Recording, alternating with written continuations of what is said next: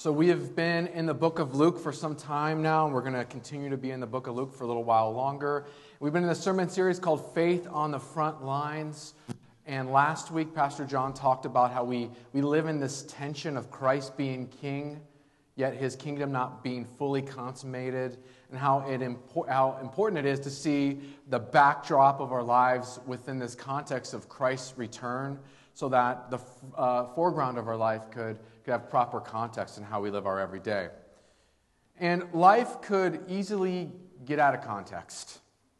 We have these false expectations or misunderstandings and disappointments, and springtime is a time of expectations. We expect things to happen. We've been hunkered down for so long, and now we're ready to just leap out. And um, I have expectations of spring. One of those expectations was that we would knock down a wall in our house um, between our dining room and our kitchen and expand our dining room and kitchen and, and have this big table. And it would be a, a great, great time. We, we went to a contractor. He said, three day job. And I'm excited. I know you're already laughing. And uh, had these expectations by, by, by Easter. We had this big family gathering. And um, yeah, that immediately unraveled. And right now, um, I have no floor. I'm down to the subfloor. Paint, paint's gone. I have, do have a wall knocked out, but we're not even close to being finished. And what I realized is I have no peace right now when I go home. I look around and I go, what is going on here? Because I had these expectations, these, this, this misunderstanding of what it was going to be like, which has resulted in no peace. And we have expectations or, or misplaced hope, which results in misunderstandings in our life as well. Peace seems to constantly elude us. And it's time for us to really put things back in their pro- proper context by putting Jesus back in his proper place in our lives. And as Christians, we need to recognize that Jesus, Jesus as the true King of peace and proclaim it out loud. So the title of today's message is Peace Treaty. So, again, we'll be in Luke 19. It's on the back of your bulletins. Me, let me give you a, a, little bit of context here. Um, Jesus is in the final stage of his journey to the cross. He stands on the outskirts of Jerusalem, getting set to enter into this hostile environment, ready to fully reveal who he is. At this point, he hasn't really fully revealed who he is. He's, he's, he's done miracles, he's done things, but he's, he's now he's, he's coming out. He's saying listen this is who i am. I am the king of the universe. And he's getting set to walk into jerusalem. Jerusalem is a hotbed of political unrest. It's religious unrest. There's a lot of things going on in jerusalem. And jews had this expectation of this military savior. And that expectation was at a fever pitch. As a matter of fact they had a certain class of people the zealots that were running around killing Roman soldiers. It was, it was a really rough place to be. And they had this expectation that a new David was coming, and David, this new David would come and crush the Romans. And in recent history, a couple hundred years prior, they remember the, what they called the Maccabean revolt, where this guy Judas Maccabeus comes in and, and restores the, the, the Jewish dynasty in the area, and they remember that. And as a matter of fact, during this time, you have a bunch of kids named Judas and David because they're, remi- you know, they're, re- they're remembering these things. There's these expectations. And it, it's gotten to the point where even prophetic scripture that was clear about the coming king was, was seen in this context, this military political context. And they had a different king and a different kingdom in mind. You see, they wanted peace, but peace for them. And it wasn't peace necessarily that was global or eternal. So, today, what I want to do is I want to reset our context to the type of king Jesus is and explore three aspects of his kingship. So, let me pray and ask God to bless our time. Father, we thank you for this time. We thank you for your son, Jesus. We just pray, give us uh, understanding. Holy Spirit, reveal to us what you want to re- reveal to us this morning. We ask this in Jesus' name. Amen. The first thing we see is Jesus is the conquering king of peace. And we see that he is the conquering king of peace, the king of peace that is set apart for holy purposes. In verse 28, we read, After Jesus had said this, he went ahead going to Jerusalem. And it's interesting because Jerusalem, if you translate it, um, is, the, is the city of peace, but it really wasn't the city of peace at the time. 28, verse 29 As he approaches Bethphage and Beth, Bethany at the hill called Mount of Olives, he sent two of his disciples, saying to them, Go to the village ahead of you, and you'll enter it, and you'll find a colt tied there which no one has ever ridden. Untie it and bring it here. So he goes and he sends these disciples forward and he says, You're going to find this colt, this, this, this baby donkey, and it's never been ridden. Go, go ahead and do that. And it's kind of interesting that he would do this. Now, this is uh, to fulfill a prophecy that we read in Zechariah, but there was some significance here. The Jews regarded an animal that had never been ridden before, especially suited for holy purposes. So we see that Jesus is getting set. This is a statement. They're, they know as he walks in, they understand what he's trying to say. He's set apart for holy purposes. We also see that he is the king of peace that is divine. So he goes and he tells these disciples in verse 31 go, go and, and, and, and get this colt. And he says, If anyone asks you, why you are untying it? Say the Lord needs of it. Verse 32 So those were sent ahead and they found it just as he had told them and they were untying the colt, and the owner asked, Hey, why are you untying the colt? They replied, The Lord needs of it. So they go, and this guy's like, What are you doing? And they just say, The Lord needs of it. And the guy's like, oh, Okay. There's something supernatural that's happening here. So we see that Jesus not only is fully man, but he's fully God. He has this omniscience. He knows what's happening. He's engineered this. This is something within his scope, within his divinity. So he's the king of peace. He knows all things, and he knows what's going to happen. And this is part of his divine plan. We see that he's the king of peace who is honored. Verse 35 they brought it to Jesus, it being the, the colt. They threw their cloaks on the colt and put Jesus on it and went along, and people spread their cloaks on the road. So they, they put their cloak on it, they spread cloaks on the road as this donkey's on it. And we see that this has significant cultural implications. The act of putting cloaks on Jesus and spreading their cloaks on the ground was this recognition of his claim as king. It's, it's almost like in the movies where we see like people, you know, laying it out and, and they're recognizing it, who he is. They recognize that claim. But he's not only the king of peace, he's the conquering king of peace. He, he enters into a highly divided, anxious context and conquers through humility. He conquers through humility by the breaking of his body on a cross. He knows what's coming on, he knows what's going to happen, he knows what he has to take on. So we see that the King of Peace enters the city of peace on an animal of peace to bring forth eternal peace by becoming our peace. Ephesians 2:14 For he himself is our peace who has made the two groups one and has destroyed, destroyed the barrier the dividing wall of hostility. That's the good news of the gospel.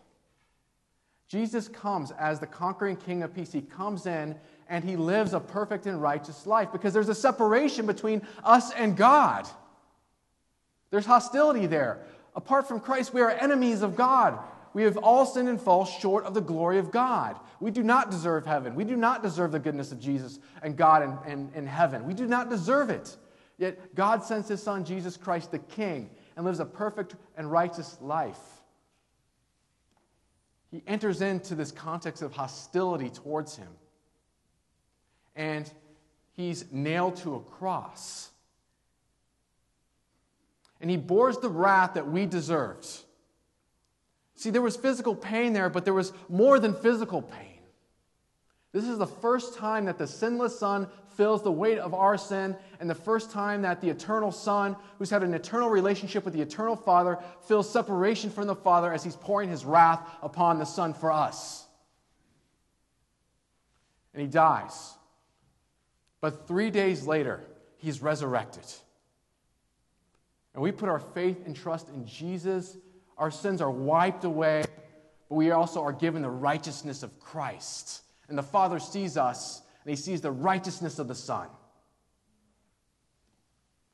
So Jesus brings that dividing wall. He, he breaks that dividing wall. He breaks, breaks it on the cross. But there's a horizontal implication for this as well, or, or implication towards others. Since Christ brings us peace, since he's done this, eternal peace, we should bring him praise by bringing the gospel of peace to a highly divided and anxious context. We, we are surrounded by hostility and anxiety our, on our front lines. I mean, a few months ago, we talked about what, what is something you need prayer about. I remember when we did this during last summer. And the number one thing was, I'm anxious. And there's a reason for that anxiety. Because we live in a very anxious society, a very anxious world. We know things are not the way they should be. And we blow it all the time. I, I had this contractor over, and I was talking with him, and he, he was very passive aggressive about some things. And I was livid. I was livid. I was upset. And I blew it. So, so how do we do this? How do we, how do we, how do we become peace? How do we enter in and, and, and change everything? Well, we do it through humility and by having a non anxious presence that only comes when we embrace the peace of Christ, when we in, embrace what Christ has actually done. He's given us eternal peace. We could rest in that. It doesn't change the circumstances. You see, the, the peace of Christ changes people, but it changes whole environments. It changes everything. When you enter into a situation and you walk in with the peace of Christ and you're that non anxious present and you walk into there, like you don't even have to say a word. It just, it just flows out of you. The whole environment changes. And some of you are saying, Yeah, I want that peace on my front line. I want it. I'm just waiting for someone to come and bring that peace. And that somebody is you. We need to stop waiting for someone. That somebody is you. If you put your faith and trust in Christ, you have the peace of Christ through the power of the Holy Spirit that has indwelt you. You're that person. So, what does that look like what does it look like for you this week to conquer your front line with the peace of Christ? What does that look like? It's not big things, it's just little things. So that, that's the first thing. Second thing, we see Jesus is the misunderstood King of Peace. It's easily, you could easily be misunderstood in life. Um, I was on this innovation team for a while, and we would go into these different places, and it was interesting to see how people would approach us. Um, some people we'd walk in, they'd be like, oh, we're so glad you're here. Other people we'd walk into these areas, and it was like, oh, they're going to tell us what to do, and they're going to change everything, and I don't want anything changed. And it was interesting to see how people's reactions were to this. And maybe you've had that experience well where people just totally misunderstand you. And we see that as Jesus enters into, into Jerusalem, he gets these different reactions. People have a total misunderstanding of who he is, or most of them do. We've already seen in verse 30 to 32 uh, genuine followers. We see that you know, he sends these people to go, you know, his disciples to go grab this, this donkey, and he doesn't really give them a lot of information, yet they're obedient, even though they lack understanding of, of everything that's going on. They trust Jesus. They take him at his word. And their misunderstanding was more of a misunderstanding of, of revelation. Jesus didn't reveal necessarily everything of why he was doing that. But we read later on in John, the book of John 12, 16, that the, the disciples um, all of a sudden had like an aha moment. It says they really comprehended the significance of that moment later on. And that's many for us. That's our lives. We don't get where God is leading us or why we're going through something, but later on we have that aha moment. So we see that um, they're not perfect, but they obey Jesus and they take him at his word. So we see those genuine followers. But then we see a whole host of other reactions to Jesus. We see re- religious spectators. Verse 37 When he came near the place where the road goes down to the Mount of Olives, the whole crowd and disciples began joyfully praise God in loud voices for all the miracles they had seen. Then we read in a parallel passage in John 12, 18. Many people, because they had heard that he had performed this sign, went out to meet him. So we see these people, they're genuinely excited, but they had a misunderstanding of Christ and the point of his miracles. They thought the miracles were all about their enjoyment instead of what they were really meant for was to, uh, for Christ's glory. They were looking for the next best thing. And they were easily swayed and fearful of the culture. We see later on that they're, they're whipped up and they totally turn on Christ because they had been drawn to the miracles and the next best thing. We see, though, the religious spectators. We also see the political and social activists. Verse 38. Blessed is the King who comes in the name of the Lord, peace in heaven and glory in the highest. Mark 11, 12 says, They said, Blessed is the coming kingdom of our father David. Hosanna in the highest heaven. We see that they, they, they expected this, this David to come. They're, they're proclaiming this David. And they, they recognize him as the Messiah. That's the term with, that, that they use with Hosanna. It's a, a messianic title. We see that in Matthew 21 8, they cut palm branches and they spread it on the roads. And this was a cultural sign of military celebration in those days. That, that the conquering king was here. And they, mis- they misunderstood Jesus as merely this political and social reformer.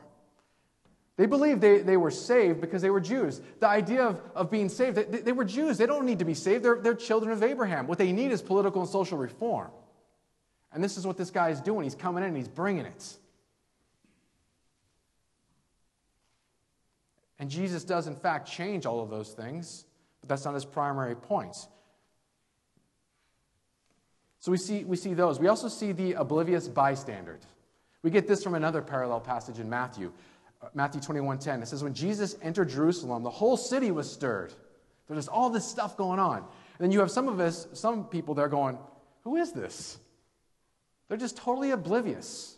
Misunder- they misunderstood the opportunity that was literally walking by them because they were caught in the busyness of Jerusalem. They were just so caught up in everyday life. They, they, they just, Jerusalem's a big metropolitan city. They, they, just, they have no clue what's happening because it's all about what's, they're living in the moment. They're living in the moment. In a, a modern day equivalent, equivalent would probably be because they're going to and from all these places, probably like not even talking to the person in front of them, but just on their, their, their, their phones, their smartphones, or something like that. We can easily be, be get caught in the moment for sure. And finally, we see the hardened opposition. Verse 39 Some of the Pharisees in the crowd said to Jesus, Teacher, rebuke your disciples. We read in John 12 19 just how anxious the Pharisees are it says, So the Pharisees said to one another, See, this is getting us nowhere. Look, the whole world has gone after him. They misunderstood Jesus because they saw him as a threat and a threat to their power and their influence. Their whole world was going to come crashing down because of Jesus.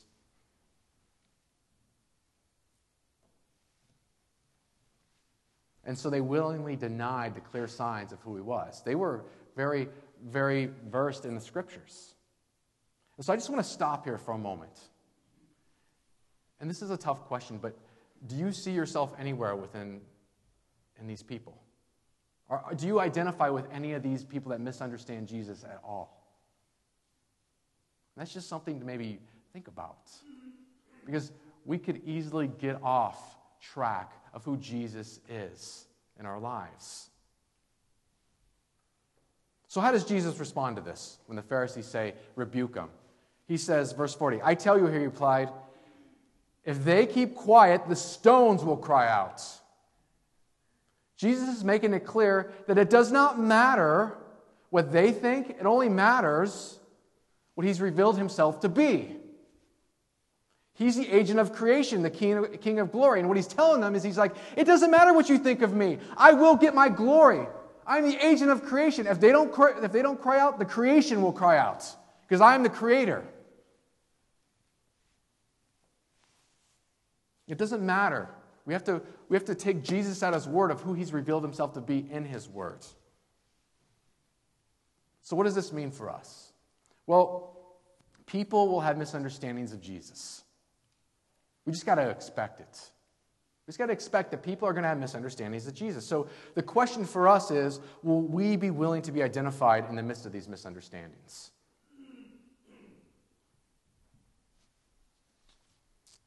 Uh, there's a, a book by, by uh, Bunyan Maybe some of you have read it, The Pilgrim's Progress. And there's a, there's a character in there, it's an allegory of the Christian life. And there's a character in there called Mr. Valiant for Truth. And Mr. Valiant for Truth is getting ready to take his journey to the celestial city, which represents death and going into uh, the, the presence of Jesus. So, valiant for truth. This is what he says as he, as he departs. He says, Then he said to me, I'm going to my father's, and though, there, and though with great difficulty I go hither, yet not, I do not repent me of all the trouble I have been at to arrive where I, where I am. My sword I give to him that shall succeed me in the pilgrimage, and my courage and skill to him that can get it. Listen to this. My marks and scars I carry with me to be a witness for me that I have fought his battles, who now will be my rewarder. The mark of the Christian life is filled with marks and scars. We read in Isaiah 53 5, He was pierced for our transgression. He was crushed for our iniquities. The punishment that brought us peace was upon him, and by his stripes we are healed. Wounds, marks, and scars for the sake of Christ are heavenly currency that bring about peace and yield an eternal reward. Jesus goes forward and shows that by his life, and we are called to that in the midst of misunderstanding about him. We'll stand before Jesus and we'll have the marks and scars. And the more marks and scars we have for the sake of peace and for the sake of Christ, the more we identify with Him. So the question is will you praise Him by being misunderstood, bearing His reproach, receiving the marks and scars, all for the sake of peace on your front lines? This is a tough call. And I'm not giving you a prescription, I'm not prescribing how to do that. I'm saying, are you willing? It's a matter of the heart. Are you willing to bring peace into your front lines by bringing the peace of Christ and taking the wounds and the marks and the scars? Jesus knows what's coming as he enters into, into Jerusalem. The marks and scars are coming. He's going to be crushed. He knows it's coming. Are we willing to follow in that? Finally, Jesus is the king with non negotiable terms for peace. Jesus doesn't negotiate with terrorists. You know, there's a difference between peacemaking and peacekeeping operations, military operations. One of the hardest military operations to do is peacemaking operations. See, peacekeeping is there's already peace that exists or somewhat peace, and you're just kind of trying to maintain the status quo. Peacemaking means there's a tyrannical reign and you got to go in there, be non negotiable, and just make it happen. It's, it's very violent because you have to go in there and make it happen. You cannot negotiate with that because there's already, there's already um, violence and evil prevailing. And so we see that Jesus does that. He's the King of Peace who weeps, but who will not negotiate. Verse 41 As he approaches Jerusalem and saw the city, he wept over it and said, If you, even you, had only known on this day what would bring you peace, but now it is hidden from your eyes. Verse 44, he finishes up with saying, You did not recognize the time of God coming to you. This is, this is a, a statement of judgment here. You see, Jesus weeps because while he comes in peace now, he'll come back in judgment when he returns. And he weeps because the same people that are cheering for him, that are saying, Yes, Hosanna in the highest, a few days later will say, Crucify him, crucify him. And he knows that, and he's weeping. He weeps because he understands the urgency of the situation and the finality of their decision to reject him. He knows it. As the King of Peace, he must uphold peace by judging evil. He has to judge evil because he cares about peace. You can't have peace with evil. Those do not coexist, no matter what the sticker says. They do not coexist.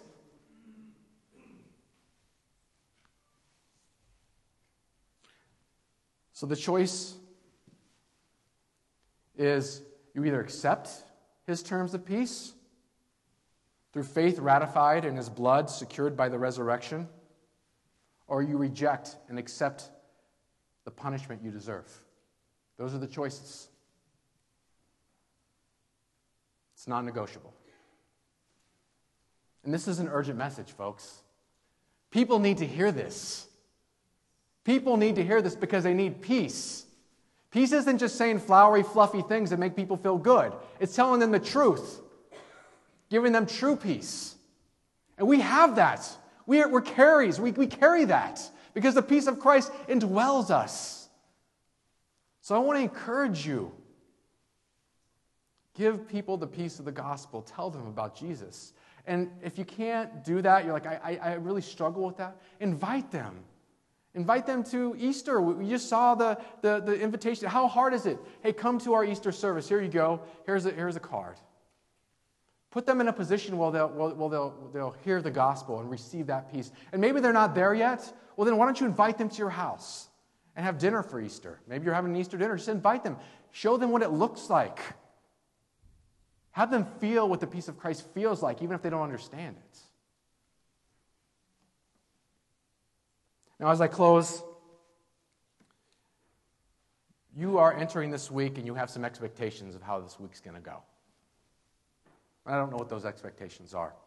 But this time tomorrow, you'll be sent by God on your front line.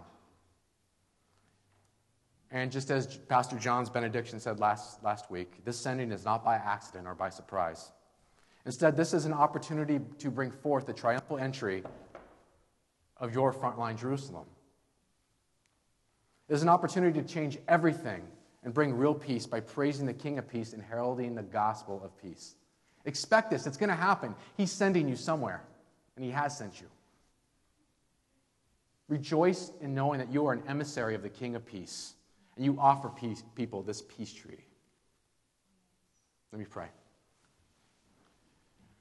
Father God, we thank you. We thank you for loving us. We thank you for loving us so much that you sent your one and only Son, Jesus Christ, to be our peace. May we rejoice in peace. May we rejoice when the circumstances of our lives seem out of control. May we rejoice when we are confronted with evil, knowing that we have won and that peace will overcome evil for eternity because you have overcome the grave. Give us peace, Lord. Send us out as peacemakers, as emissaries of you, our King of Peace. We love you and we ask this in Jesus' name.